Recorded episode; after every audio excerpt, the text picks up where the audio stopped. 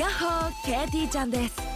FM 横浜ポッドキャストから第1第3第5木曜日に配信。聞いてる？思い込み激しこ日々の生活でも思い込みが激しめな私 KT ちゃんが普段どんなことを考えているのかを探っていくトレジャープログラムです。FM 横浜ポッドキャスト KT ちゃんがお送りする聞いてる？思い込み激しこよろしくね。裏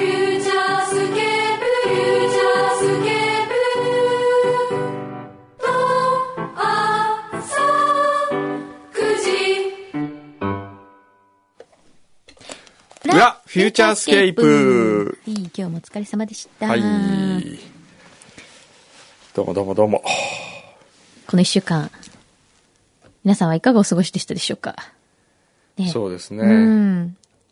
いろんなバタバタしたそう、かなりバタバタ。間でした。ね、したんじゃないかと思いますけど、ね、熊本、大分、九州の皆さんも、そうですね大丈夫ですか？でもフェイスブックってすごいですね。すごい。ええフェイスブックで別に公式に発表したんじゃなくて、フェイスブックで、うん。に書いただけなのに、うん。大きな広がりを見せて、うん。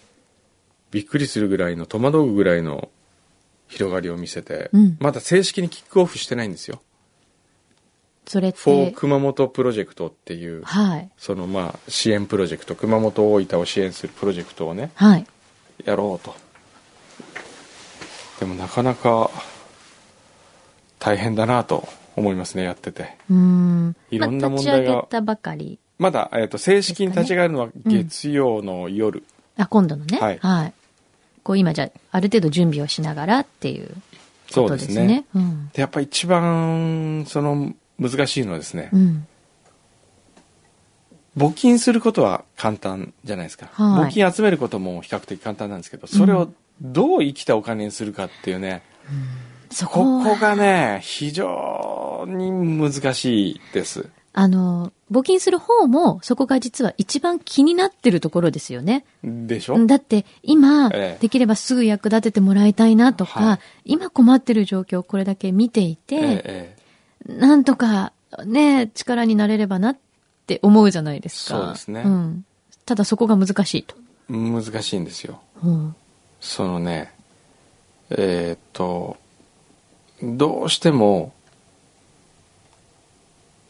まずこう、悪意ある、うん。悪を考えるんですよね。ほう。あ、こういうことが起こった法らどう律ではしよう。そう、もしこうなったらどうするんだ。うん、うん、うん。平等に配れなかった時、うんこっちの人はどうなるんだ？うん。とか、うん、うん。それを考えると、うんすごくどんどん遅くなっていったりとか、はい。あとは、うーん、なんかこう、曖昧さが非常に。許してもらえない。ああ、はあ、はあ、はあ、はあ。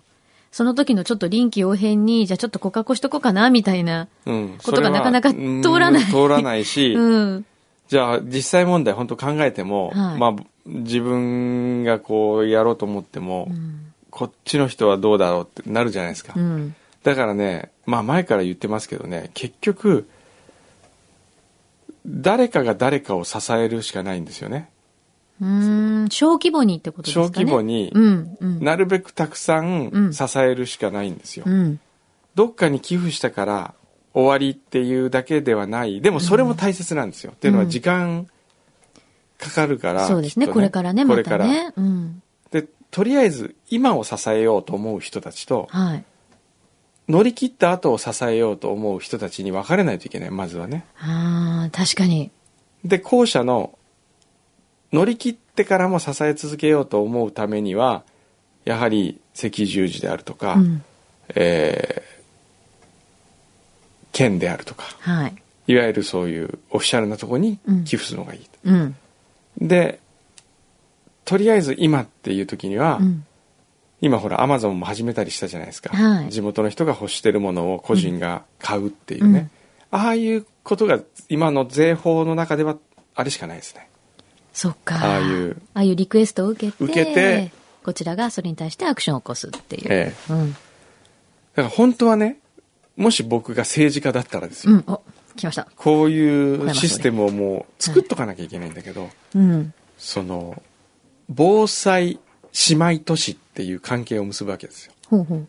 同じぐらいの規模普通姉妹都市ってのはそれぞれがウィンウィンになるような、うん。えーなんか共通点探したりするじゃないですかそうですね。港町とか、こう、そううんねなんか、うん。そうじゃなくて規模であるとか、はい。えー規模感を中心とした人口が同じぐらいとか、うん。生活スタイルが似てるとか、うん農業中心とかなんかマッチングさせとくんですよもう最初からはい。日本全国うん。でその地域が被災した時は被災姉妹あ被災、えー災害姉妹都市がうん中心となってこの町をうん集中的に助けるとうーん、なるほど。うん。いうシステムをなんか作っとけばですよ、うん。こっちがダメだったら逆が支えてとかね、はいそういうし仕組みできんじゃないかなとかああ、なるほどね。そのね。アイデアの整備ってのがうん全くされてない、そうだね。えそうですよね。その今までの、現行のその法律の中えででしか動けないええわけですもんね。そうですね。そこをなんかこう、その例外的にじゃないですけど、ええそういう措置って、なかなか取れないもんなんですかね、やっぱり。こういう大災害が起こった時うに。ん、そう。そのね法律もちゃんと整備しなきゃいけないと思そううしですよね。ええ。だって全部が全部、ええ。その法律通りにえやってうまくいくとは限らないえじゃないですか。んですよえこんなね、大変な時えに、うんでもそれに乗っ取らなきゃいけないってなると、本当に不自由がうん、生まれる箇所がね、出てきますよね。ええでそこでなんかその犯罪のリスクをねどこまでうん。慎重になるかっていうことなんですけど、うん。あの、実際ね、例えええばほら、今、あの、問題になってるのがええ、空き巣の被害とかね、あの、被災されたお家とかでええ。起きてるじゃないですか。はい。でもあれって地元の消防団の方がなんか夜中中パトロールされてたりとあか、そうか。そうしてねうん、なるべくそういうことが起きないようにって、だからそういう、もちろん悪いやつもいるんですけどうん。うん、ただ、日本全体で考えたときうにん、東日本大震災もそうだし、神戸もそうだし、その時によく考えてみてって思うと、そんなに悪い人いないと思うんですよ、私は。ええええ。善意っていうええ。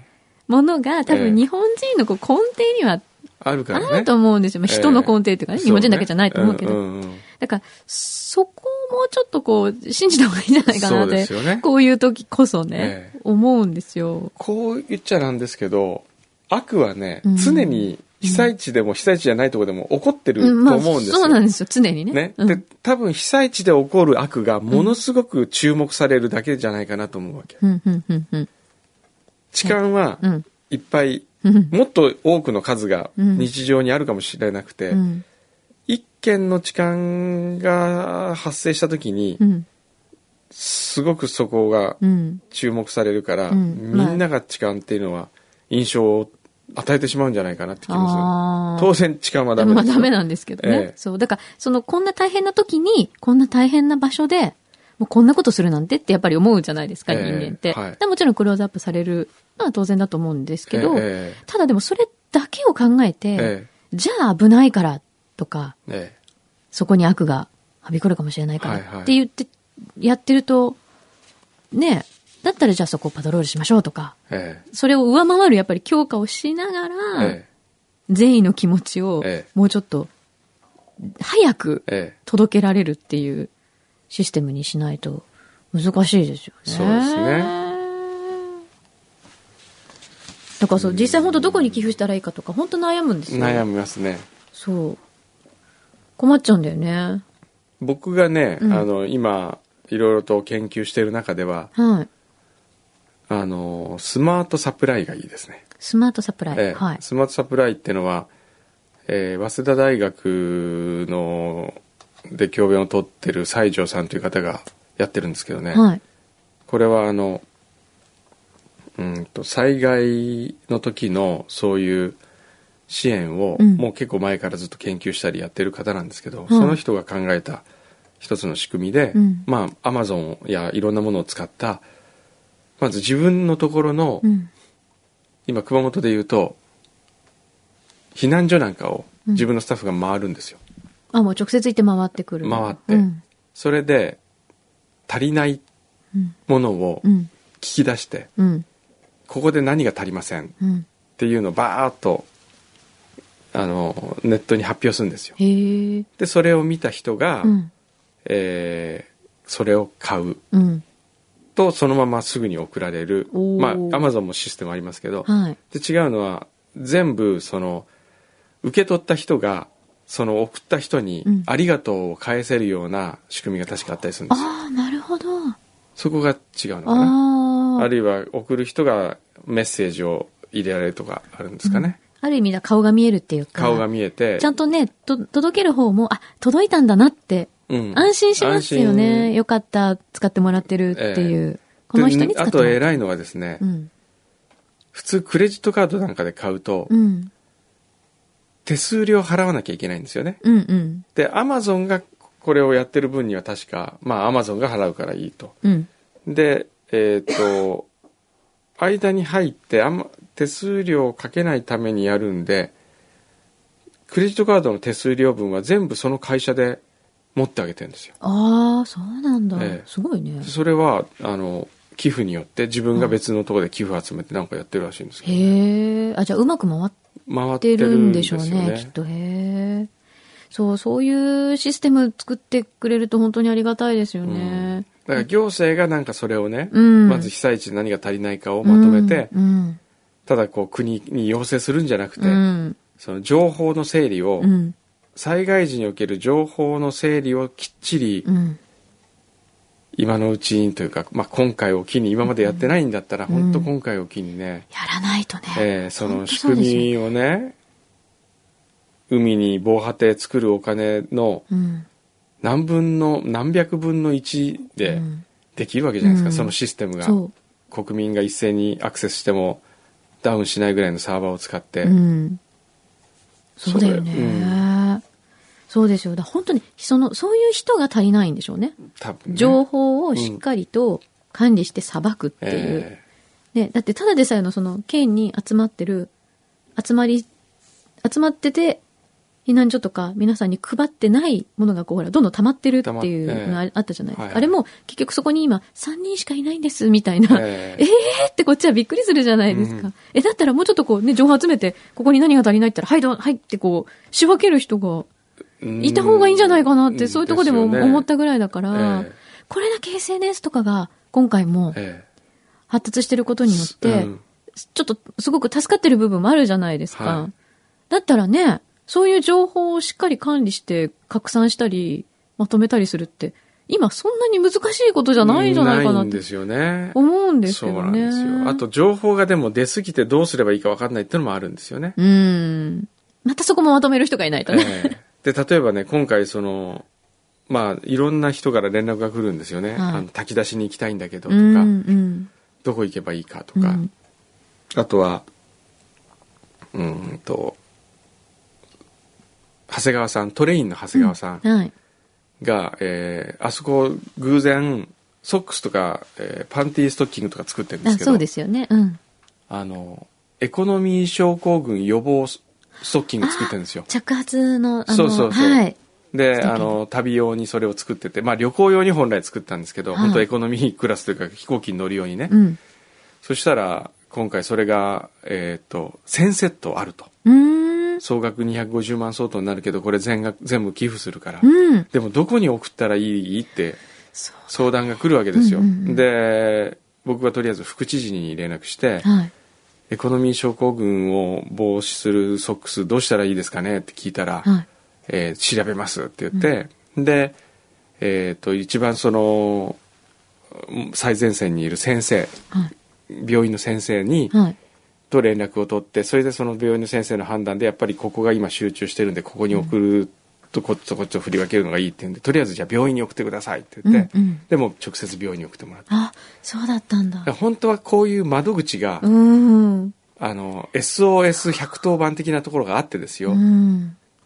そうだよね。ええこれどうしたらいいですか、ええ漠然となんかしたいというよりも、こういう、うん。長谷川さんのようにですよ、うんエコノミー症候群って聞いた時あだったらうちの商品これ使えるとで電話して、うん。その人が交通整理をするとかうね、ん。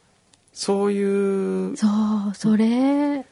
部署をうんせめて110番の中にも設けるのか119番か分かんないけど、うんもう一個災害うん。のなんか新しい部署を作るとかうね、ん。そういうのやったら絶対いいですよね。そうですよね。その方が絶対早いと思うんだよね。そうですよ。エコノミークラス症候群で今大変ね、ええでお金だけで。は支援できないことってありますよね。うん。それもエコノミークラス将軍だとかっつってもそのそういうソックスがあるって知らなければうん。それを送れませんしね、うんそうですよねいやー、でもそうやってね、ほら、うちにこういうのあるんだけどって思ってる人が多分、え他にたくさん、そうね、いてくださって、ええあの、大きな会社もそうだと思うし、そういろんなことね、されてる方がいるから、僕も役に立つこといっぱいあるのに。あるある今回その足の骨を折った時にうん。えっ、とこのこれ。スマートクラッチっていうね。え、そういう名前ついてるんですか、スマート。クラッチっていうんですよ。あの、いわゆる、まあ、松葉杖では松葉ないんですけど。杖の代わり。松葉杖はこう、脇が痛くなんですよね、あ、そうなんだ。ええあれで歩くと。あれ、で松葉杖はええ。ついたことありまありますよ。あ最初これが来るまでは松葉杖でした。そうだったんだ。で今も本来僕は松葉杖なんですけど、はい。今このスマートクラッチを使ってるんですけどこれは何がいいかっていうと、はい。こう肘をあってなんていうんですかねスキーのストックみたいな、うん。まずね軽いんですよねうーん。松葉杖の半分の重さなんですよこれはい。それで歩いててもその疲れないっていうか痛くならないうんうん。脇がうん。あ、そうですね。いわゆるこう、ひなんて言うんだろう。肘を置くっていうか、肘から先を、こう、支えてくれるものが、ストックの上についてるええみたいな感じですよね。でこれ非常に楽なんですけど、うんこれはこのスマートクラッチを作っているうん。会社の社長さんから、うん。えーオレンジのインフォメール宛てに連絡が来て、うん。プレゼントしますと。いうことでこれが届いたんですよ。く野さんが骨折してるって知ったんだ、どっかで。ええあのちょっとふ複雑なんですけどね、うんこの会社そのものがうんクラウドファンディングでこの商品を作ったらしいんですよ。でそのクラウドファンディングの、うんえー一つの特典が、はい。そのお金払った人のうん。知り合いなどそのこういうものを必要としている人がいいたら、うんそこに送りますっていうのがあったらしくて。で僕がフェイスブックでうんつながっているというか、ちょっと知り合いだった人が、うん僕の骨折を知りあ、それで。その人にこういう人がいるから送ってあげてくださいっていう連絡が来て。でこのスマートクラッチから送られてきたんですけどねじゃあ、いわゆるこう、ベンチャーで作った。そうそうそうそうベンチャーで新しい、比較的こう、新しい商品なんですね。でこれがね本当楽なんですよこれなんか松葉杖使ってる人にみんなに勧めてあげたいなと思うんだけど本当だってこれ使ってたらその整形外科の先生も知らなくて「えこれあるんですか？こんなのへえ。これちょっと知らないぐらいなんだ。使います」とかって言ってたんですけどね。やっぱ今情報をうん。どう誰が受け取りどう広めるかっていうのが非常にそのものの価値を決めていくなと思いますよね。そうですよね。ちょっと、小山総理引き続きお願いします。そのお金の分配とおか。金の分配はでもね やっぱりそのねそれによって悪用する人がいるやもしれないというのはわかるんですけどうも、ん。なんかねねえ。いや、それより前になんか、それ考える前にやらなきゃいけないことあるんじゃないかなと思うけど。えね。そうですね、まあでもこうやってね、あの、フューチャーでもいろいろこうアイディアとかはい皆さんにこうシェアしてええね、長く応援できるようにしていければいいですよね。そうですねうん。あと今回あのほらくまモン絵ってのがうん。いろんな漫画家のねえ、ねすごくいっぱい。先生がうん。書いてくださってねそのね漫画家の先生からこれ先に言っとくとジャパモンでもこの話したんですけどね え、今朝してきた今朝。してきた その先生からですねあの届いてるんですよほくまモン僕宛てにちょっと届いてですねちう。ょっと待ってくださいへえ。みんな今日はね、フューチャースケープの前にジャパモンを収録してきたんだよ。朝7時から収録したんだよ。そうですすぐそのままフューチャーに来たんだよ。そうですよ遅刻するかもしれなかったの。でもギリ間に合ったの。このですね先生、えー、詫び状ってのが来ましてですね。あ詫び状、詫び状ね。ええ私が版権違反者第1号の漫画家、八花店の森田健二です。日頃、公益社団法人日本漫画家協会常務理事の役職にありながら、違反をいたしましたにもかかわらず、寛大な措置をいただきありがとうございました。個人のけじめとして、協会には理事長に身体伺いを提出する所存です。ごめんなさい。日本漫画家協会常務理事森田健二書いてあるんですけどね。すごい素敵な方ですよね。ユニークな詫び状が。なかなかウィットに飛んでらっしゃる。ね。でもこれがきっかけで、えあれだけたくさんの漫画家さんが、えね、じゃあ、僕も私もって言って、ええいろんなイラストね、描いてくださってえ。そうですよね。ねで、やっぱり漫画の力ってすごいから、あれやっぱり海外にも影響を与えると思うんですよね、きっと。ええそうですよねうん。海外の、日本の漫画ファンの人もええきっと見てるだろうし。はね。あとはあれですね、皆さんぜひ、くまモンあのねで、あ、そうだ。ツイッターを検索してみてください。うんあの、ハッシュタグ、まあ、シャープくまモンあのねで、普通に検索すると、うんまとめサイトみたいなのも今ちょっとできてますんで、うん。ぜひ、はい。ねお願い。します。これは、あの、被災された方が、ええー今、すごく頑張っていらっしゃる様子なんか分かったりとか、はいまあ応援する感じが分かったりとかねうん。すごくいい輪が広がっていると思います。そうですねうん。こう、いい感じでね、あの、やっぱり、どうしても、うん。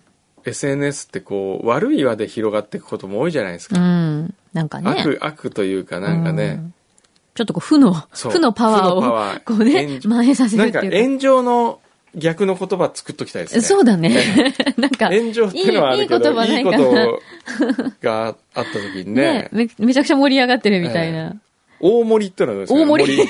その、森、森になるっていうかね、森 ができたっていう。そうね。なんかそういうのあったらいいよね。ええまあ、まさにそういう感じになってますもんね、ええ今ね。ね。何ですか？あ、さっき言いましたよ。そう。さっき何ですか、ね言った言った。いや、うちの母親がね、くんどさんがテレビに出て、ええ。なんかね、なんかタグを買うってねって、くまモンのなんかバッジ？タグ買ってねって宣伝してたっていうから、ちょっと待って、そんなバッジ作らないよな と思って、うーんって言ったんですけど、その後何かなと思ってよく考えたら多分、あ、これのハッシュタグのことじゃないかっとおばあちゃんはそういう勘違いをするみたいですけど、うんどあの、SNS 使ってる方は大丈夫だと思うんで、はい。よろしくお願いしますね、皆さん。わかりました。はい。ね。ぜひよろしくお願いします。ね。はい。じゃあ今日はちょっと僕のね、はい。これから、ちょっとお仕事にまた、お仕事にええいろんな対策をやんなきゃいけない。あ、そうですね。はいはい。よろしくお願いします。はい。では皆さん、また来週フューチャー